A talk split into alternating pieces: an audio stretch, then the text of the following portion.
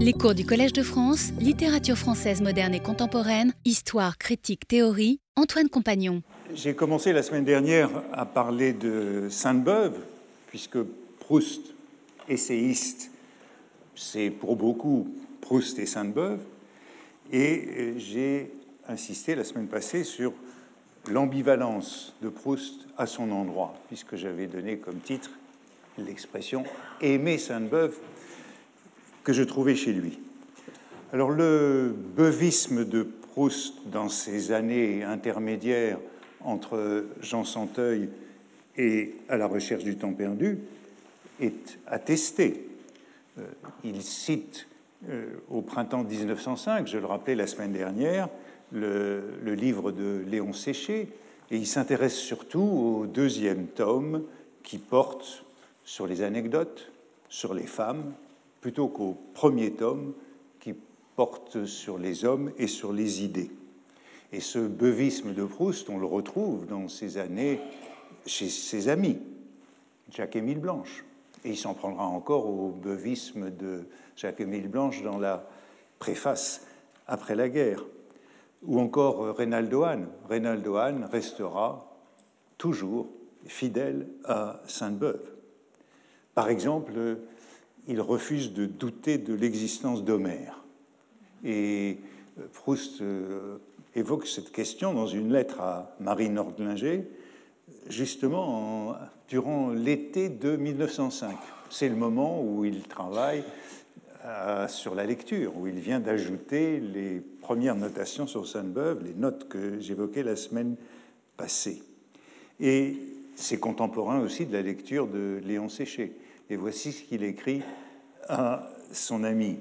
Il m'a avoué, c'est Reynaldo, sa tristesse de savoir que cette Iliade était une œuvre anonyme et collective et non l'œuvre du vieil Homère.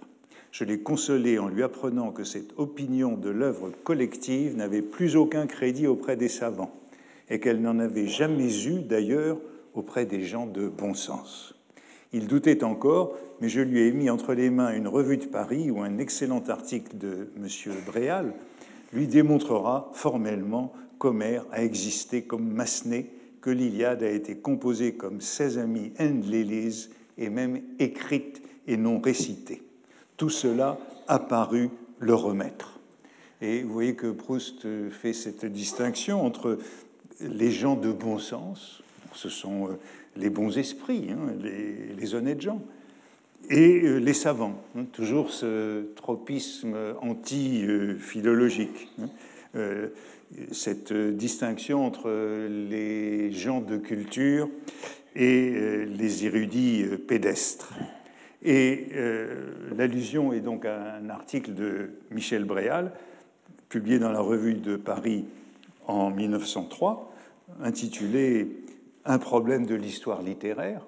Je vous rappelle que Michel Bréal, qui était un grand professeur de linguistique au Collège de France, était aussi lié à Madame Proust. Il avait épousé, euh, enfin j'oublie les liens de parenté qui étaient compliqués, mais euh, la tante de Marcel Proust était la femme de Daniel Mayer, qui était un cousin germain de Madame Proust, et euh, qui était elle-même la nièce de Madame Michel Bréal. Enfin, dans la correspondance, on rencontre Michel Bréal que Proust connaissait.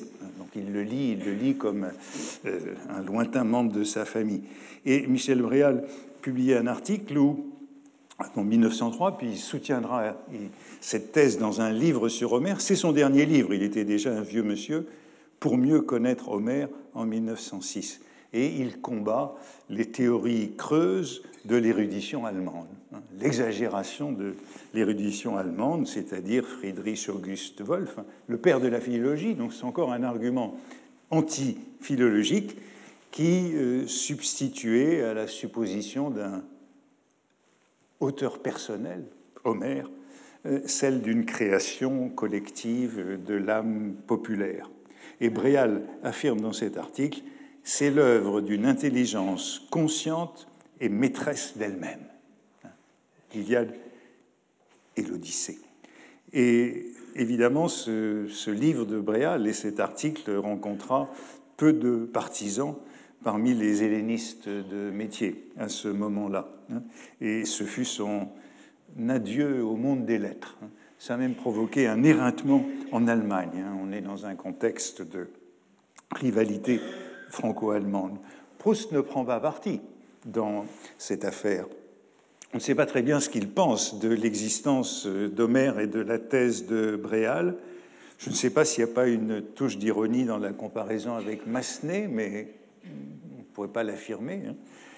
Et il semble en tout cas heureux pour Reynaldo que Bréal confirme euh, sa conviction. Mais je crois que cela nous rappelle que la théorie littéraire de Proust n'est nullement celle de la mort de l'auteur. Proust, Homère a existé. C'est plutôt l'identité d'un moi créateur qui est différent de celle du moi social. Et lorsqu'il évoque, lorsqu'il s'oppose aux théories du progrès en littérature, Proust écrit, c'est toujours dans le contre Sainte-Beuve, un écrivain de génie aujourd'hui a tout à faire, il n'est pas beaucoup plus avancé qu'Homère. Donc Homère est là comme euh, un pôle, alors moins que ce ne soit qu'une façon de parler. Ce dont le narrateur apprend toutefois à douter à la suite de la déception qu'il éprouve en découvrant que Bergotte, l'homme, n'est pas à la hauteur de l'œuvre. Hein. Même cette théorie proustienne, euh, Proust peut parfois en douter hein, quand il rencontre Bergotte. Hein.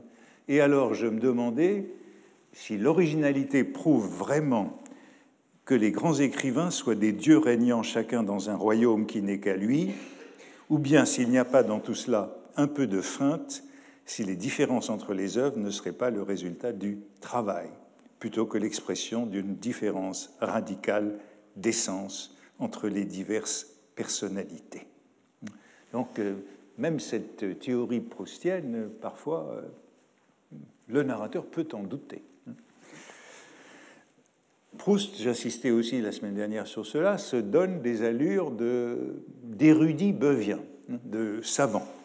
J'avais cité la semaine dernière une discussion, euh, ah, comment dire, euh, oui, érudite, avec Robert Dreyfus à propos de Mollet et de Fallou, mais enfin, Proust était obligé de rendre les armes. Il se trompait. Euh, je voudrais citer une autre discussion savante et même un peu pédante, qui est précisément contemporaine du Carnéen, donc des lectures de Sainte-Beuve, avec Henri Bordeaux. Donc Proust s'engage dans sa correspondance euh, avec euh, ses, amis euh, comme un connaisseur de Sainte-Beuve. Et c'est à propos d'une phrase qu'il vient de lire, d'une phrase d'une lettre de Chateaubriand à Madame de Duras. C'est une phrase qu'il note dans le Carnéen. Voici le passage du Carnéen.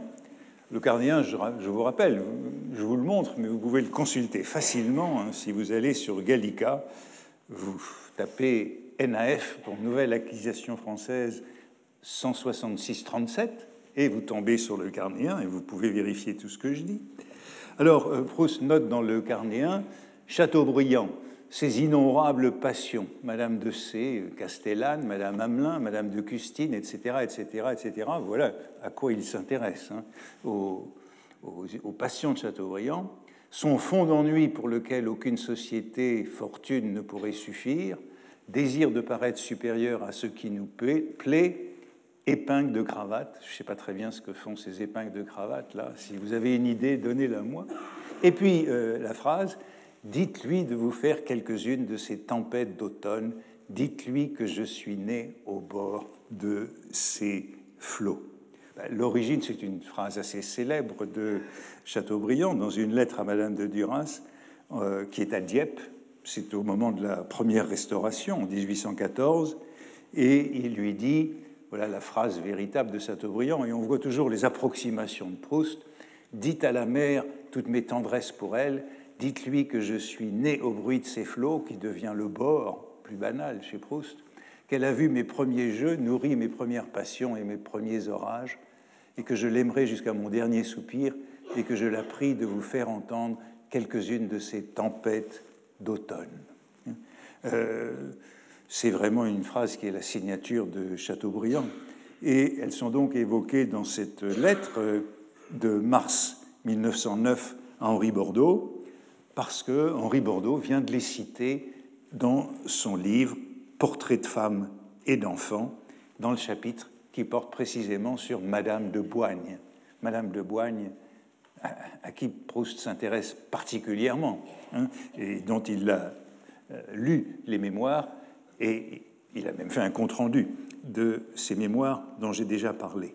Eh bien, c'est dans le chapitre sur Madame de Boigne euh, et dans un paragraphe qui s'appelle L'ennemi de Chateaubriand, parce que Madame de Boigne détestait Chateaubriand, hein, euh, que, que Henri Bordeaux cite cette phrase pour sauver Chateaubriand. Hein. Et voilà ce qu'il dit, c'est ma seconde citation.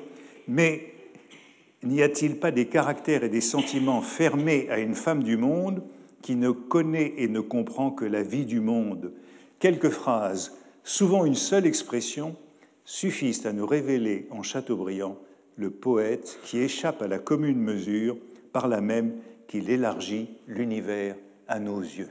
Hein. Pour Henri Bordeaux, il suffit d'une phrase de Chateaubriand pour le sauver de tout le mal que la comtesse de Boigne peut dire à son propos. Et Proust eh bien, a été surpris par l'identité de la destinataire. Euh, il pense que Henri Bordeaux s'est trompé, qu'il ne s'agit pas de Madame de Duras. Et en effet, euh, bon, je, je, ne crois pas avoir trouvé que Sainte-Beuve citait cette belle phrase. Elle ne figure pas dans Chateaubriand et son groupe littéraire, mais voilà la phrase qui figure dans Chateaubriand et son groupe littéraire avec laquelle Proust pourrait la confondre. Ainsi, à propos de sa course au Vésuve, M. Chateaubriand nous dit Né sur les rochers de l'Armorique, le premier bruit qui a frappé mon oreille en venant au monde est celui de la mer. Sur combien de rivages n'ai-je pas vu depuis se briser ces mêmes flots que je retrouve ici?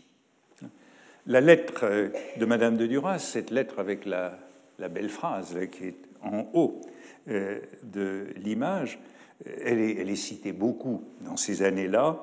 Elle est aussi citée par un autre des concurrents beuviens de Proust dans ces années, André Bonnier, qui publie dans la même année 1909 un livre intitulé Trois amis de Chateaubriand que c'est à la mode. Pauline de Beaumont, Madame Récamier et Hortense Allard. Et je soupçonne que c'est ce livre-là qui inspire les remarques sur les innombrables passions de Chateaubriand. Mais euh, Proust, de nouveau, a tort lorsqu'il joue au savant beuvien avec euh, ses amis. Proust montre une certaine prétention à se définir auprès de Robert Dreyfus ou de Henri Bordeaux comme spécialiste de Sainte-Beuve, en tout cas comme un connaisseur qui peut les euh, corriger. Mais ce qui est intéressant, c'est d'observer que dans ces deux controverses, euh, il a tort et que ses interlocuteurs euh, en savent plus. il y a la même confusion dans une lettre un peu plus tard à André Bonnier, justement, en 1912, toujours à propos de Chateaubriand et de ses relations féminines, à propos de la marquise de Custine, pour qui Chateaubriand délaissa Pauline de Beaumont. Donc, je crois qu'on peut dire que Proust a lu Sainte-Beuve, et il l'a lu plus que je ne le pensais euh, auparavant. Je disais, j'ai trouvé au moins 90 articles qui sont cités dans le carnéen, mais son savoir se révèle le plus souvent euh, un peu approximatif euh, et avec un certain désordre. Il y aurait aussi à commenter, il faudrait entrer dans ces détails, la place où se trouvent les passages qu'il choisit de citer dans les textes de Sainte-Beuve. J'ai remarqué que très souvent, ce qu'il cite d'un article de Sainte-Beuve, ça figure au tout début ou à la toute fin, à l'incipit ou à la clausule. Ou encore, ce qu'il cite, c'est souvent dans des notes. Par exemple, Chateaubriand et son groupe littéraire, il y a beaucoup de notes qui sont assez intéressantes. Et, même d'une édition à l'autre de Sainte-Beuve, il y a des notes, et les notes sont toujours très intéressantes. Certes, alors on pourrait donner plusieurs explications à cela. Comme Sainte-Beuve soigne particulièrement les débuts et les fins de ses articles, ben, il est légitime de citer euh, plus volontiers le début ou la fin, parce que c'est là où on trouve les formules euh, à citer. Mais je pense qu'on peut aussi faire l'hypothèse que euh, c'est le résultat d'une lecture rapide de ces articles et qu'on lit le début et la fin ou les notes en bas de page. Et je retrouve ici une sorte de physiologie de la citation à laquelle je m'étais intéressé il y a bien bien longtemps.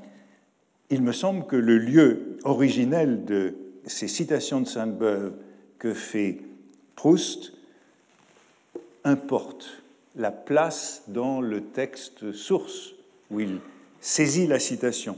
Et c'est pourquoi il faut revenir aux livres, aux éditions que Proust a eues en main pour comprendre pourquoi tel mot l'a arrêté, pourquoi tel mot a immobilisé son regard sur la page plutôt que tel autre?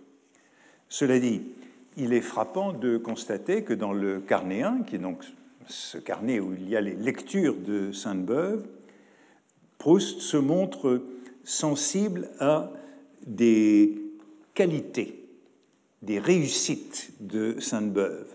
Il lui reconnaît des bonheurs d'expression, alors que dans le Contre Sainte-Beuve, ben, et puis plus tard dans La recherche du temps perdu et aussi dans les articles de l'après-guerre, il n'en a plus que pour les défauts. Dans le Contre Sainte-Beuve, l'enquête est toujours à charge, jamais à décharge dans le carnéen, on ne peut pas en dire autant. Proust reconnaît un certain nombre de bonheurs de Sainte-Beuve. Et c'est pourquoi j'avais donné comme titre aujourd'hui à la leçon Belle trouvaille, puisque c'est une expression de Sainte-Beuve que vous voyez ici, ici euh, euh, au-dessus d'une série euh, d'expressions ou de, oui, de formulations heureuse. Belle trouvaille, belle trouvaille. Royer Collard et Danton Madame Récamier et Madame de Sablé. La plus jeune des grâces excitait les lions dans l'article sur Royer Collard, et voilà notre homme coiffé, Louchon. Alors euh, voilà euh, des expressions qui intéressent euh, Proust, ben, à commencer par Royer Collard et Danton accolé. Ben, ça fait référence à un article de Sainte-Beuve que Proust a bien lu. C'est un article sur l'histoire de la Restauration, l'histoire de la Restauration de Vielle-Castel, ben, justement parce que il est question dans cet article de Royer-Collard. Royer-Collard personnage mythique du XIXe siècle, auquel je reviendrai si j'ai le temps, hein. le chef des doctrinaires, euh, un des meilleurs orateurs euh, parlementaires. Et puis il est question aussi dans, ce, euh, dans cet article sur l'histoire de la Restauration de Pasquier, du chancelier Pasquier, le vieil amant de Madame de Boigne, qui nous renvoie à Villeparisis et Norpois. Donc ça, c'est un chapitre qui intéresse particulièrement Proust. Et on y trouve ceci, les anciens aimaient à se figurer en les unissant et les accouplant dos à dos les types et figures représentant les genres les plus contraires. Ainsi, ils assemblaient dans un même marbre, en les opposant nuque à nuque, comme les deux faces de Janus, la figure d'un Aristophane et celle d'un Sophocle. Si ce n'était une profanation à cause du sang qui tache le front de Danton, je me figurerais ainsi, ne fût-ce qu'un instant, Danton et Royer-Collard enchaînés et leurs deux faces tournées vers des fins toutes contraires, deux antagonistes éternels. Alors, Danton et Royer-Collard, ils sont tous les deux champenois. Ils se sont connus durant la Révolution, Danton n'ayant pas survécu, tandis que Royer-Collard l'a traversé. Et Royer-Collard est célèbre pour une formule, c'est grand orateur, euh, qui, au Conseil des 500, aurait dit de la justice, encore de la justice, toujours de la justice, reprenant le mot fameux de Danton, de l'audace, encore de l'audace, toujours de l'audace. Donc il y a ça là derrière, et euh, Sainte-Beuve pense à cette euh, sculpture du Louvre qui fait partie de la collection Campana, hein, euh, donc on a vu en exposition au Louvre il n'y a pas très longtemps, montrant euh, Sophocle et Aristophane, euh, qui sont, comme dit Sainte-Beuve, enchaînés, ce que Proust transforme en accolés. Hein. Je dis, c'est toujours des à peu près, ces citations. Et voici Royer-Collard représenté, lui, par Daumier, que vous pouvez voir au musée d'Orsay dans ses caricatures des euh, justes milieux hein, de la restauration. Vous voyez que ce qui intéresse euh, Proust ici, ce sont ces, rapprochements. Ces rapprochements et ces rapprochements qui souvent sont euh, anachroniques. L'autre rapprochement de la même page, c'est Madame Récamier et Madame de Sablé. Ce, ces rapprochements ludiques qui nous rappellent ce que Proust, jeune homme, faisait justement avec Lucien Daudet. C'est Lucien Daudet qui, leur, qui raconte les visites au Louvre où on comparait euh, les tableaux euh, de Ghirlandaio à tel ou tel euh, homme du monde, ce qui se retrouve dans Un amour de Swann, dans la comparaison entre le Ghirlandaio célèbre et le nez de Monsieur de Palancy. Donc ce jeu des comparaisons anachroniques, euh, des comparaisons bancales, c'est ça qui séduit euh, et que Proust trouve comme des belles trouvailles. Et voilà donc ce petit salon de Madame de Sablé, c'est un article que Proust connaît très bien encore, c'est l'article sur Madame Récamier. Et comme je vous l'ai dit, les articles que Proust a lus le plus chez Sainte-Beuve, c'est les articles qui concernent Chateaubriand, bien entendu. Euh, c'est un article sur Madame Récamier et dans ce corpus-là. Ce petit salon de Madame de Sablé, si clos, si visité, et qui, à l'ombre du cloître, sans trop s'en ressentir, combinait quelque chose des avantages des deux mondes, me paraît être le type premier de ce que nous avons vu être de nos jours le salon de l'abbaye au bois. Donc cette continuité du salon féminin à travers l'Ancien Régime, l'Empire, la Révolution et la Restauration. Et puis la formule qui a intéressé Proust, hein, qui, Madame euh, Récamier qui disait Proust exciter les lions, la plus jeune des grâces, exciter les lions, la formule de Sainte-Beuve était la plus jeune des grâces qui se serait amusée à atteler des lions et à les agacer. Et encore une fois, Proust est toujours dans l'à peu près. Atteler et agacer qui devient excité dans la notation de Proust. Quant à l'esprit de Royer-Collard, euh, célèbre dans l'article sur Royer-Collard Et voilà notre homme coiffé, Louchon. Euh, Royer-Collard était célèbre pour ses mots d'esprit. Euh, j'aimerais bien, si j'ai le temps dans les prochaines séances, revenir à lui, parce qu'il est, important souterrainement dans la recherche du temps perdu comme représentation de l'esprit. Si, voilà la page de Royer-Collard, ce n'est pas un sot lorsqu'on parlait de quelqu'un, euh, répliquait M. Royer-Collard, c'est le sot. Et voilà notre homme coiffé. Et Sainte-Beuve analyse ce trait de Royer-Collard qui reprend toujours la formule de l'interlocuteur pour euh, l'hyperboliser.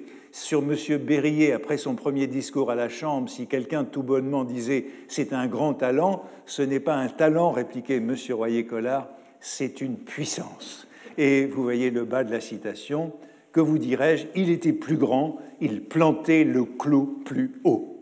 C'est ça l'esprit de Royer-Collard.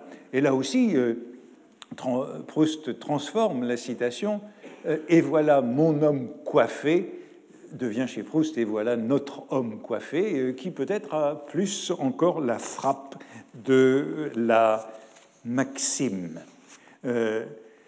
Et puis, il y a ce mot de Louchon qui plaît bien ici.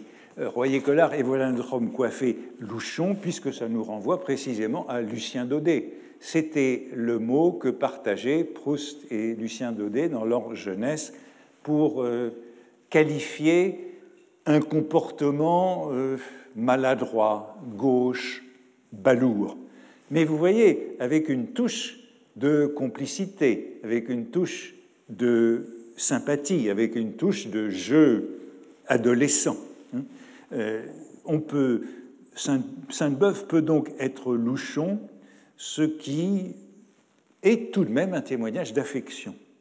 Euh, enfin, le mot qui suit euh, est dans celui-ci sur Madame Récamier et Benjamin Constant de rire de la finesse allemande, expression bizarre précédent, et voilà notre homme coiffé, puisqu'il faut le nommer.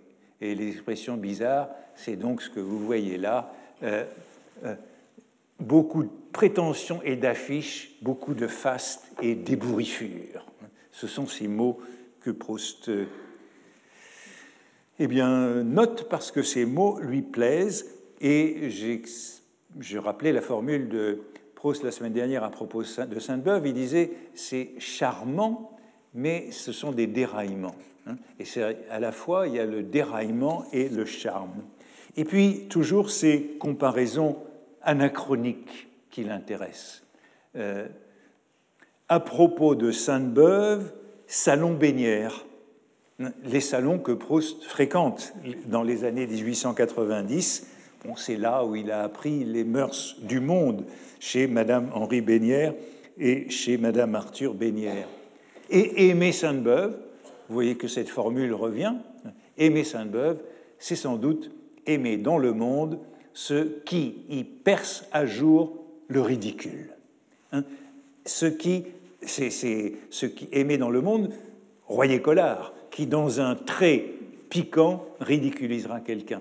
Ce qu'il y a de niais dans la fatuité de Lamartine, d'indélicat dans l'égoïsme de Cousin, de risible dans le poète de Vigny.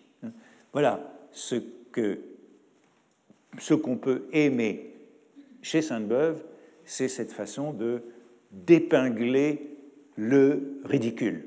Alors les trois épisodes en question sur Lamartine, Cousin et Vigny, eh bien, où est-ce qu'on les trouve chez Sainte-Beuve?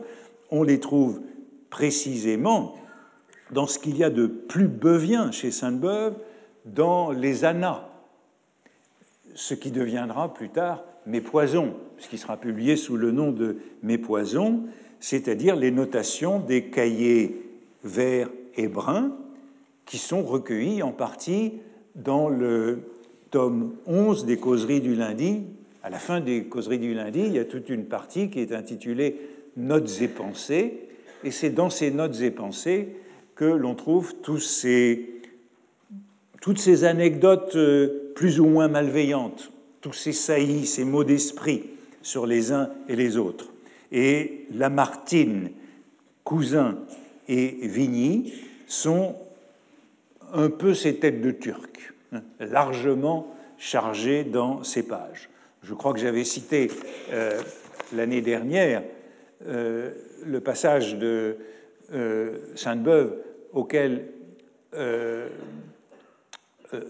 il revient souvent lorsque Chateaubriand ridiculise Lamartine c'est Lamartine qui vient chez Madame Récamier après avoir publié Jocelyn pour recevoir des compliments, qui fait le beau dans le salon de Madame Récamier et euh, qui, euh, pendant ce temps-là, euh, Chateaubriand semble absent, mort son foulard, pour ne rien dire, pour ne rien dire. Et Sainte-Beuve écrit après un certain temps de conversation sur ce ton, elle le louant, lui l'y aidant avec cette fatuité naïve. C'est ça, la fatuité naïve de Chateaubriand, la, qui est qualifiée ici de nier. Elle l'accompagna jusqu'à la porte, mais la portière de la chambre était à peine retombée que Chateaubriand, qui jusque-là n'avait pas desserré les dents, quoique deux ou trois fois Madame Récamier se fût appuyée de son témoignage dans les éloges, éclata tout d'un coup et s'écria comme s'il eût été seul le grand dadé. J'y étais et je l'ai entendu. Cette formule j'y étais et je l'ai entendu, Proust la note dans le carnéen, à un autre endroit du carnéen. Pour lui, c'est un, un, mot ailé, j'y étais et je l'ai entendu, c'est le grand dadé. Et le grand dadé, il revient souvent à cette formule. Quant à Cousin, c'est Cousin qui a plagié Sainte-Beuve dans ses derniers écrits sur les femmes, qu'il a cité avec une formule malhonnête qui fait une vague allusion à son prédécesseur quand il parle de ce billet d'envoi de Madame de Sablé dont on a donné, dit-il, quelques lignes. Cet on, c'est moi-même. Et qui n'est pas cité par Cousin, et comme s'il en avait trop dit, il a l'air tout aussitôt de se repentir, etc. Et euh, du coup, les érudits scrupuleux s'y sont fait prendre. Et Cousin est vraiment l'une des haines de Sainte-Beuve.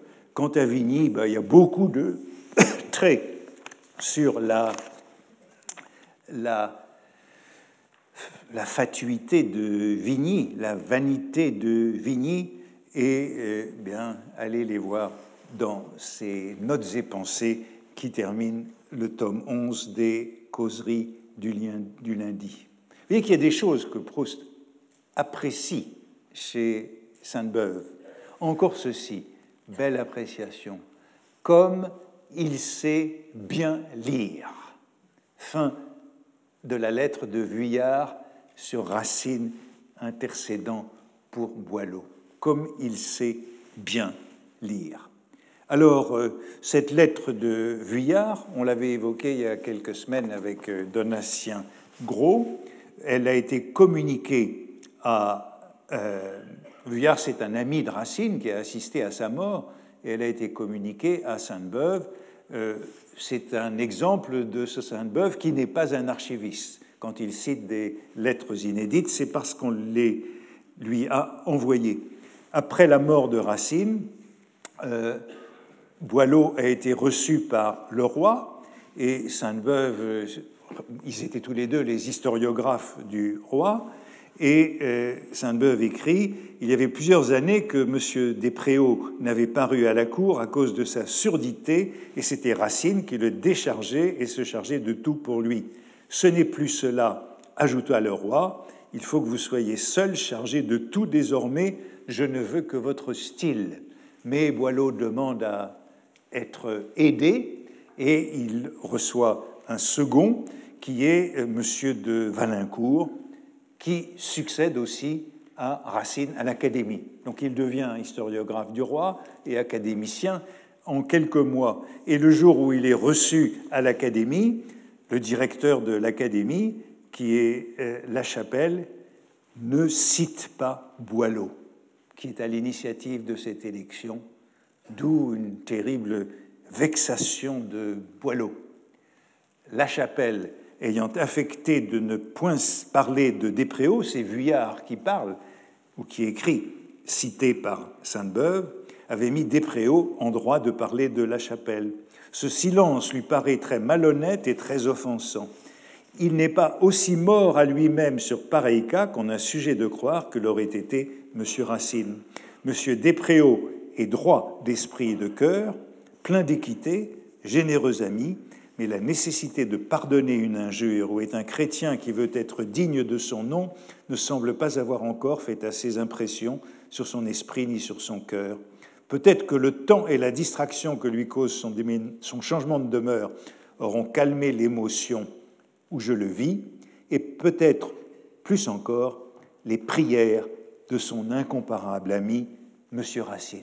Voici les intersections, les intercessions qui ont arrêté Car, comme il, il s'agit de Racine, avait le cœur fort pénitent depuis longtemps, il y a sujet de le croire, par la miséricorde du Seigneur, en possession de ce bienheureux repos où l'on prie efficacement pour ceux qui sont dans le trouble des passions de la vie.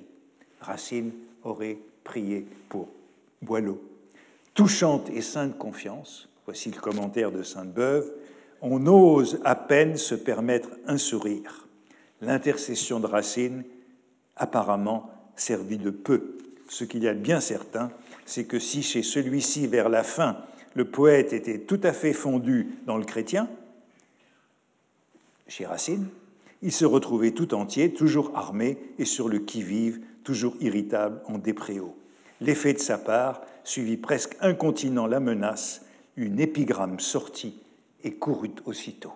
Épigramme contre la chapelle. Et vous voyez que ce que Proust apprécie, hein, quand il dit Comme il sait bien lire, fin de la lettre de Vuillard sur Racine intercédant pour Boileau, ce qu'il sait bien lire, c'est cette ironie libre penseuse de Sainte-Beuve qui se moque gentiment de Vuillard et de sa crédulité.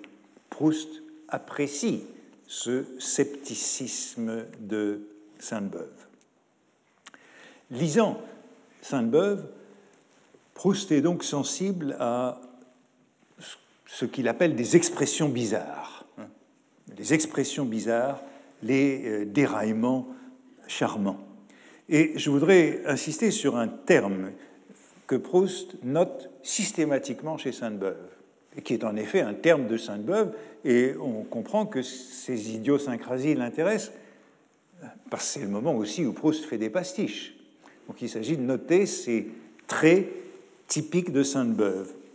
Il repère, par exemple, on pourrait faire l'analyse sur d'autres termes, encore que celui-là soit tout à fait privilégié, il repère, par exemple, beaucoup d'occurrences du terme de rayon, rayon, cher à Sainte-Beuve, et il les note avec vigilance. Alors on pourrait dire c'est pour se moquer, c'est beaucoup plus ambigu, parce que qui a lu Proust sait que le terme de rayon est aussi un terme privilégié de Proust.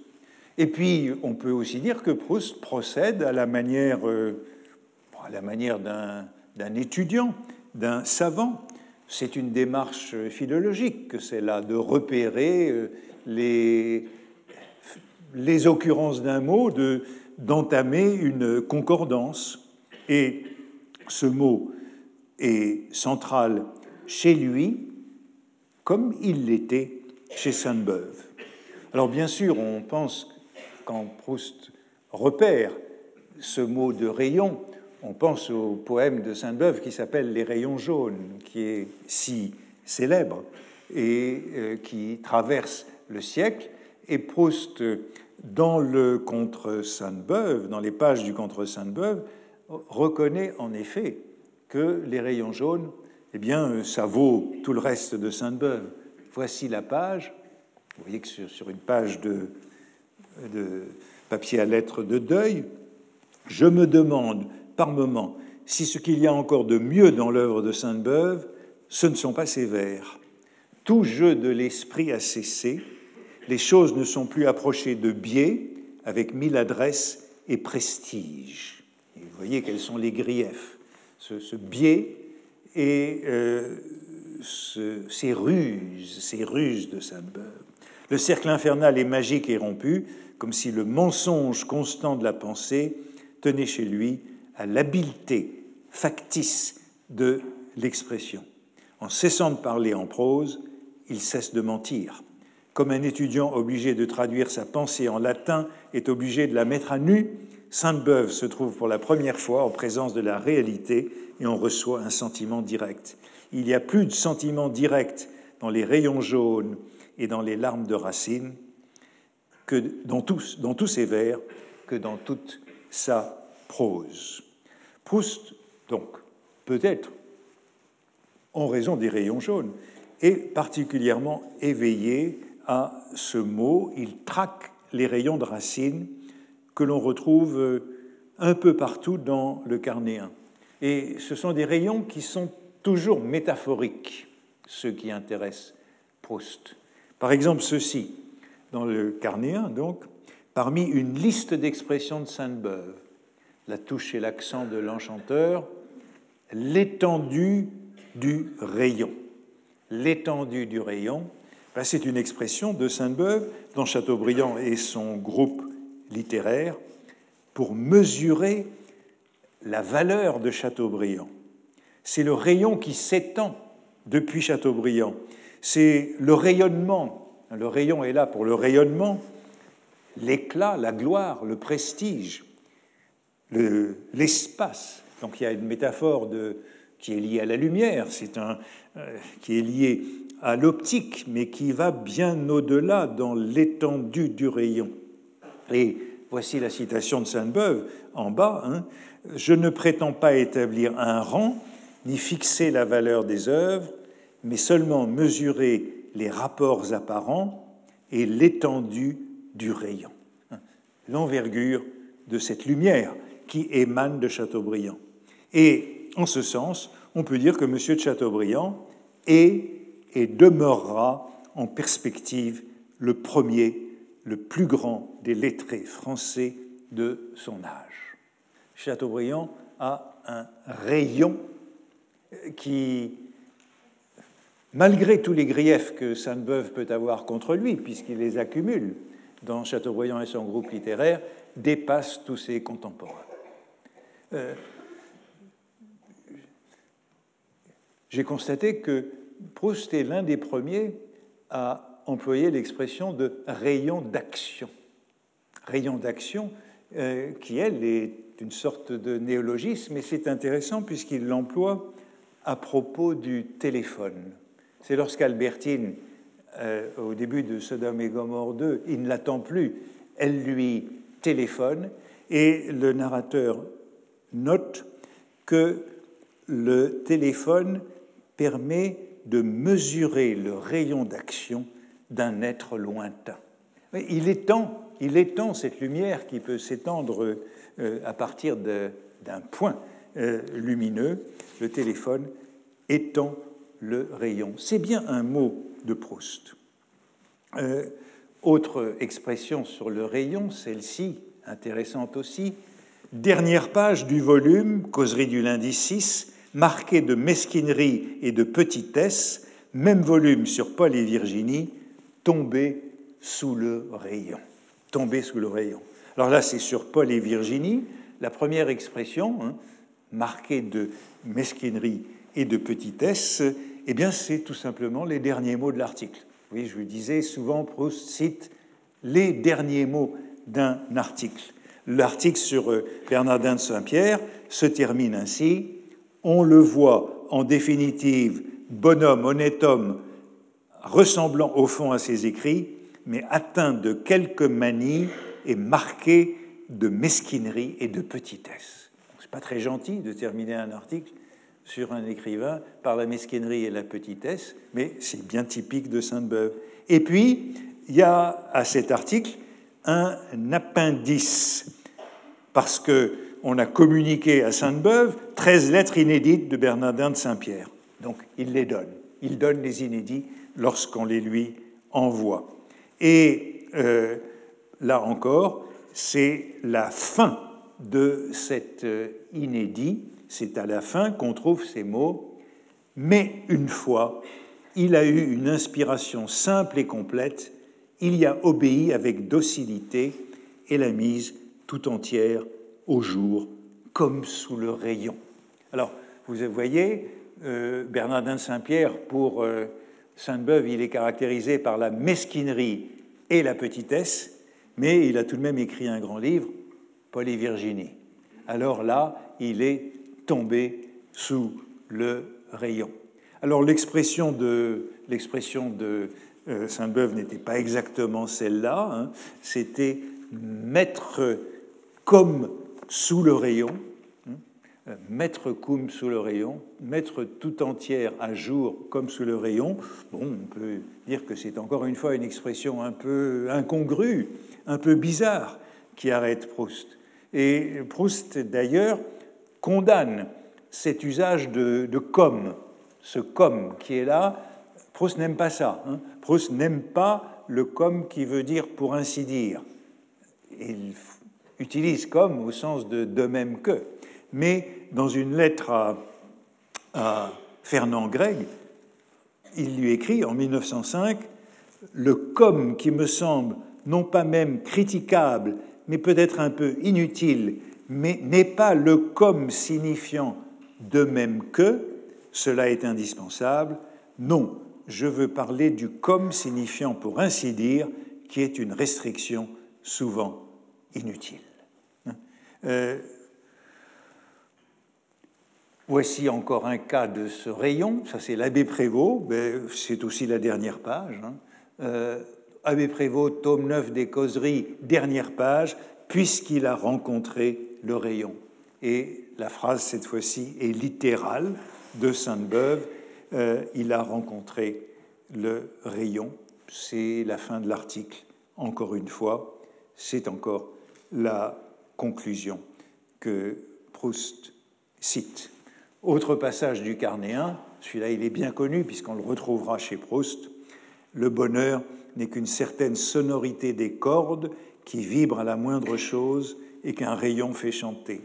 L'homme heureux est comme la statue de même nom, un rayon de soleil suffit à la faire chanter. On retrouve ça dans le cahier 1 et je ne pense pas que ça vienne de Sainte-Beuve euh, non, dans le cahier 3, hein, le premier des cahiers Sainte-Beuve, euh, voici deux notations, d'abord marginales et puis en pleine page. Euh, et puis, ceci qui est intéressant, émétérance. Vous voyez ce tic de Sainte-Beuve que Proust reprend. Aimer Molière, aimer X, émétérance. Hein, ça vient de, de, de Sainte-Beuve langue française oubliée par Madame des Ursins en voyage et goût pour Chateaubriand en voyage, Monsieur Cousin a attaché au métier un rayon. Ah, voilà, Proust est choqué, frappé par cette expression. Monsieur Cousin a euh, attaché au métier un rayon. C'est dans un article, là voici la formule en bas, c'est dans un article d'éreintement de l'éditeur de La Rochefoucauld, Barthélemy. Donou disait du marquis de Forcia d'Urban qu'il était atteint de stampomanie, la manie de se faire imprimer. Monsieur de Barthélemy est atteint, on en saurait douter, de cette maladie courante. Les palmes d'éditeur l'empêchent de dormir. Monsieur Cousin, en y passant, a attaché au métier un rayon. La stampomanie, ben voilà, c'est un article d'éreintement sur ce que euh, Sainte-Beuve appelle encore la démandégaison, le scribendi cacoetes, la manie d'écrivasser. Et euh, c'est ainsi que euh, Cousin est caractérisé. J'avais lu il y a quelque temps une page de Taine sur Cousin. Ben, on retrouve chez Sainte-Beuve ce même grief. Encore le rayon, dernière page sur Parny, et notamment le rayon. Hein, Béranger, alors à ses débuts, pleura Parny par une chanson touchante. Et vous voyez que c'est vraiment un tic de Sainte-Beuve que Proust repère. Dans une autre page du Contre Sainte-Beuve, il note une série d'expressions. Et vous voyez qu'elle est au-dessus, on a le rayon. Et puis il y a une série d'expressions avec le rayon. Je reviens seulement sur la troisième parce qu'elle est très intéressante. C'est celle-ci. Euh, ou non Oui. dirige sur eux un rayon en parlant de Chateaubriand sur Joubert. Relire tout l'article, etc. Dirige sur eux un rayon en parlant de Chateaubriand sur Joubert. Sainte-Beuve rend compte de la première édition des Pensées de Joubert en 1838. C'est un texte important pour euh, Proust également. Proust est très attentif à tout ce qui concerne Joubert.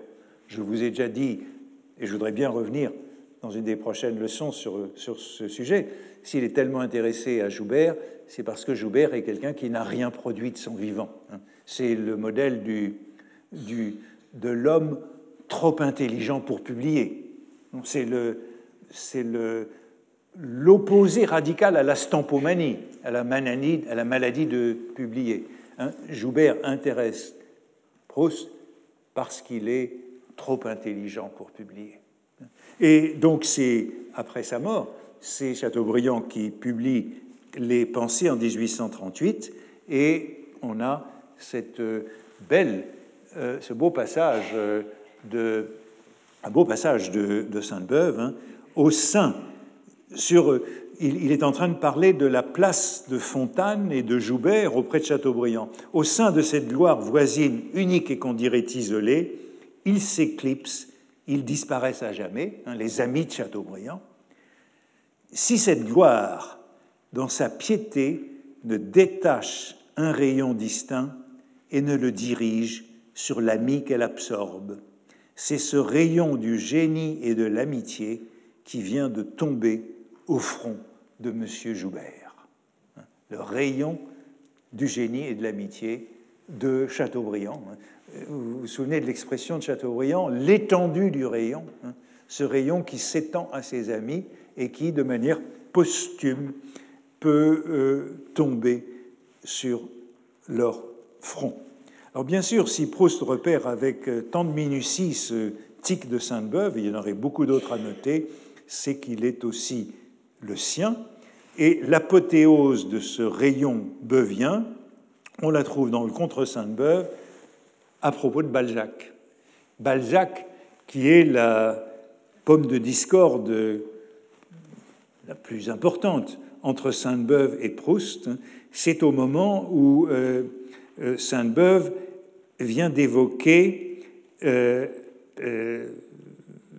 la, la rencontre de Lucien de Rubempré, c'est au moment où il s'apprête à se suicider, à se noyer, et Vautrin, qui est déguisé en Carlos Herrera, l'abbé espagnol, à la fin des illusions perdues.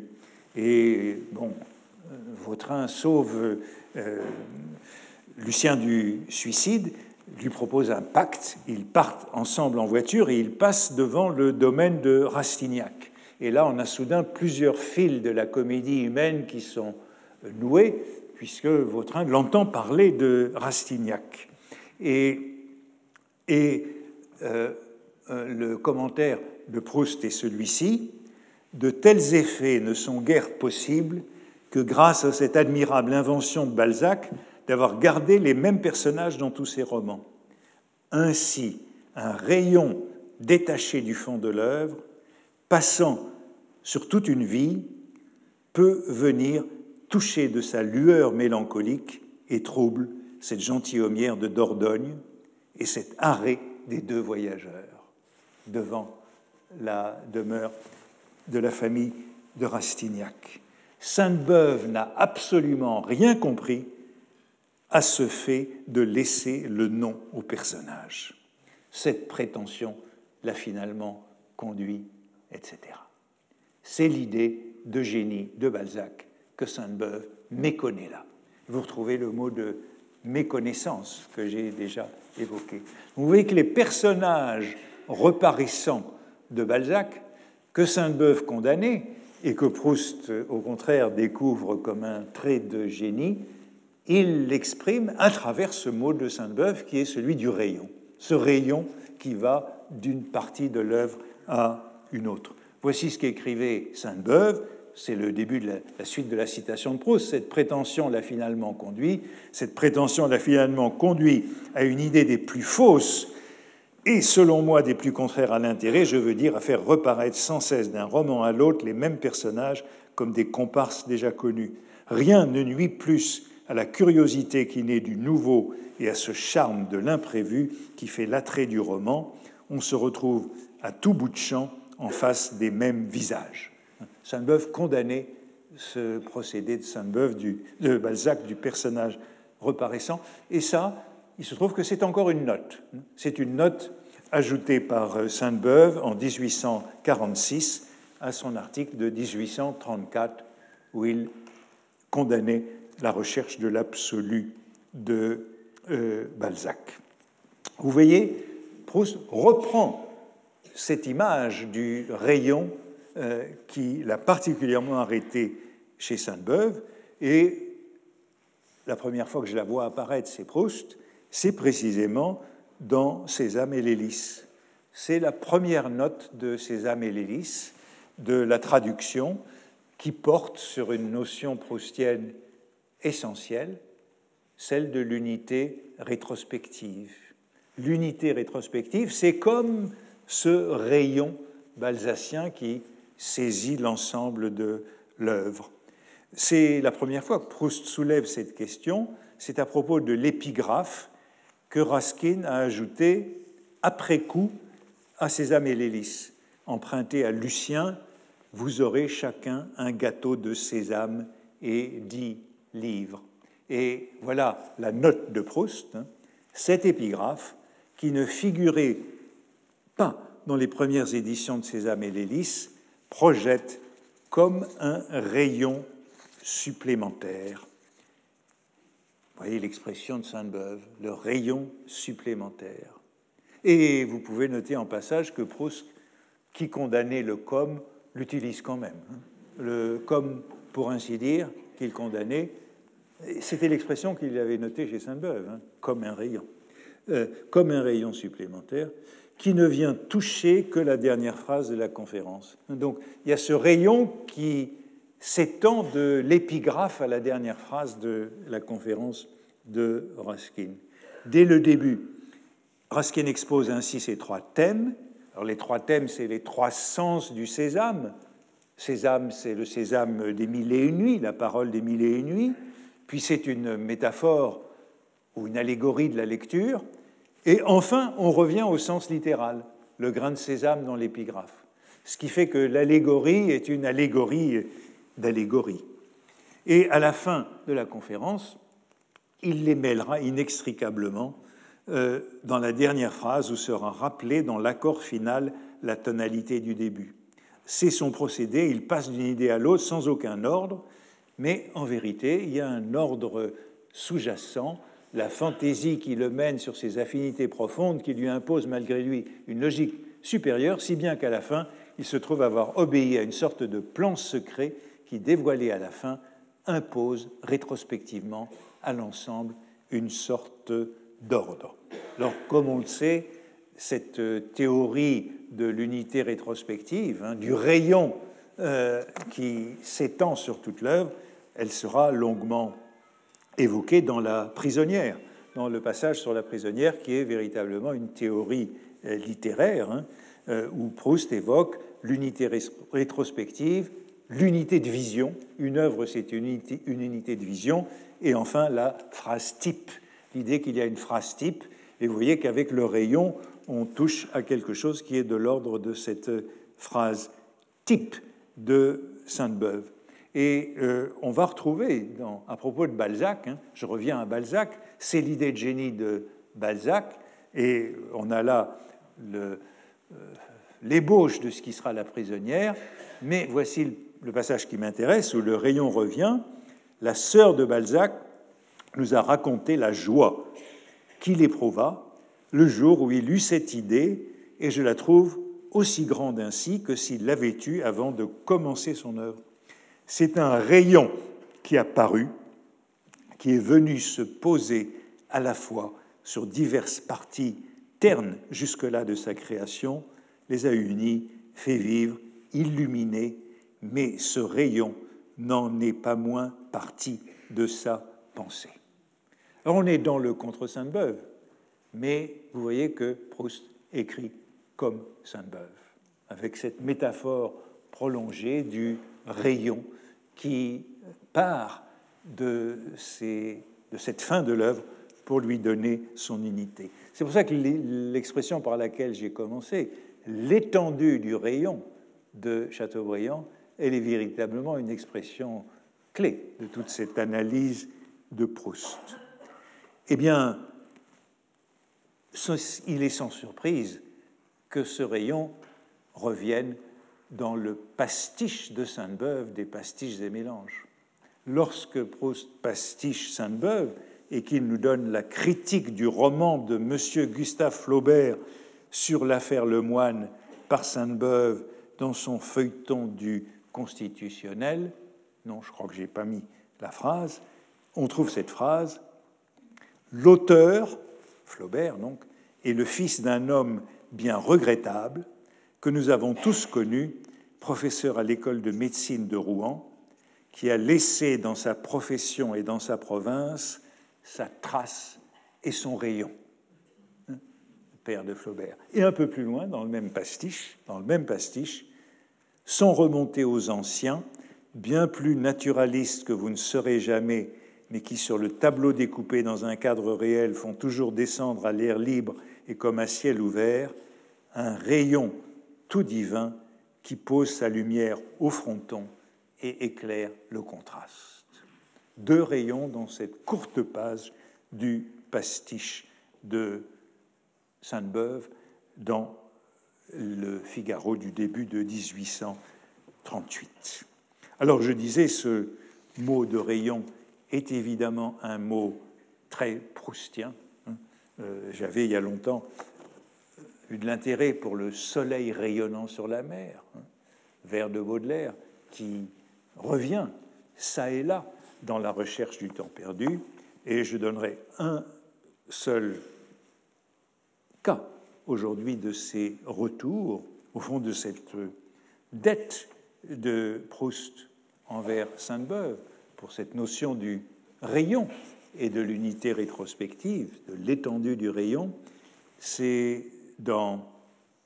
je ne sais plus où c'est, mais il est en train d'évoquer les, les rêves qui sont oubliés au réveil et qui reviennent de manière enfin, hasardeuse, par hasard, au cours de la journée ils reviennent justement après coup, rétrospectivement. C'est toujours cette notion de rétrospection qui est liée au rayon. Les souvenirs des songes, il parle de ces souvenirs des songes, mais si, si enténébrés que souvent nous ne les apercevons pour la première fois qu'en plein après-midi, quand le rayon d'une idée similaire vient fortuitement les frapper.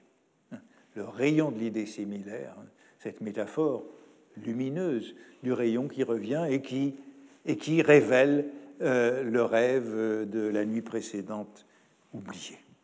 Vous voyez qu'il euh, y a tout de même dans, euh, cette, dans ces notes pour le contre Sainte-Beuve beaucoup d'indices de, ces, de cette affection pour Sainte-Beuve.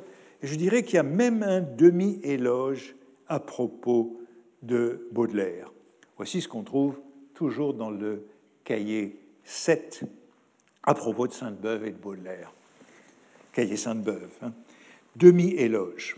Sainte-Beuve, qui du reste aimait donner des leçons de littérature à ses collègues de l'Académie, comme il aimait donner des leçons de libéralisme à ses collègues du Sénat, parce que s'il restait de son milieu, il lui était très supérieur tout de même très supérieur à son milieu, et qu'il avait des velléités, des accès, des prurites d'art nouveau, d'anticléricalisme et de révolution, Sainte-Beuve parla en termes charmants et brefs, hein, toujours le charmant de Sainte-Beuve, charmants et brefs des fleurs du mal, ce petit pavillon que le poète s'est construit à l'extrémité du Kamchatka littéraire. J'appelle cela la folie Baudelaire. Hein. C'est l'article sur la candidature à l'Académie de janvier 1862. Parenthèse de Proust, toujours des mots. Des mots que les hommes d'esprit peuvent citer en ricanant. Je reviendrai la semaine prochaine sur les hommes d'esprit, les bons esprits, opposés aux écrivains, que les hommes d'esprit peuvent citer en ricanant. Il appelle cela la folie Baudelaire Seulement le genre des causeurs qui citaient cela à dîner le pouvaient quand le mot était sur Chateaubriand ou sur Royer-Collard, qui revient encore une fois. il ne savait pas qui était Baudelaire. Bon, euh, voilà encore un passage, je dirais, assez ambigu de Proust hein, sur ce Sainte-Beuve qui est au-dessus de son milieu, et euh, au fond, c'est les autres euh, qui sont ici condamnés. Et puis, on a une concession dans une des lettres de Proust de 1919 à Paul Soudet. Hein. C'est justement à propos de l'article sur de la préface au livre de Blanche, où Proust a refait son procès contre Sainte-Beuve. Proust répond à Paul Soudet Je ne dis pas que chacun de ces lundis pris isolément soit absolument faux. Je ne doute pas que le comte Mollet ou le chancelier Pasquier, vous voyez qu'on revient toujours aux mêmes hommes, hein, Royer-Collard, Pasquier, Mollet, je n'ai pas encore parlé de Mollet, mais j'en parlerai la semaine prochaine, ce sont vraiment les, les, les prototypes des hommes d'esprit. Euh, été des hommes de mérite, je pense qu'ils font moins honneur aux lettres françaises que Flaubert et Baudelaire, desquels Sainte-Beuve a parlé en laissant entendre que l'amitié personnelle, l'estime pour leur caractère, dictait en partie les minces éloges qu'il leur accordait. Euh, je ne trouve pas que se tromper sur la valeur d'une œuvre d'art soit toujours grave. Vous vous souvenez des catalogues d'erreurs que je citais la semaine passée, des erreurs des plus grands, hein, de Goethe euh, et d'autres. Mais Sainte-Beuve était critique et de plus proclamait à tout propos que le critique se révèle dans l'appréciation exacte des œuvres contemporaines. Il est aisé, disait-il, de ne pas se tromper sur Virgile ou Racine, mais le livre qui vient de paraître etc. Citation que j'ai donnée la semaine dernière, qui vient de Chateaubriand et son groupe littéraire. Vous voyez que jusqu'au bout, il y a cette sorte d'ambiguïté euh, de l'appréciation, malgré le contre Sainte-Beuve, qui lui est en entier à charge. Alors j'aurais aimé aller un peu plus loin, et ce que je voudrais aborder, qui sera repoussé à la prochaine fois, c'est Madame de Villeparisis puisque Madame de Villeparisis, dans le roman, euh, elle récupère toute cette ambiguïté de Sainte-Beuve, hein, euh, à la fois la vision euh, négative hein, et tout de même une certaine affection pour cette dame. Et donc je commencerai la prochaine fois par voir combien cette dimension de laisser contre Sainte-Beuve demeure présente à travers le personnage de Madame de Villeparisis. Voilà. Retrouvez tous les contenus du Collège de France sur www.colège-2-france.fr.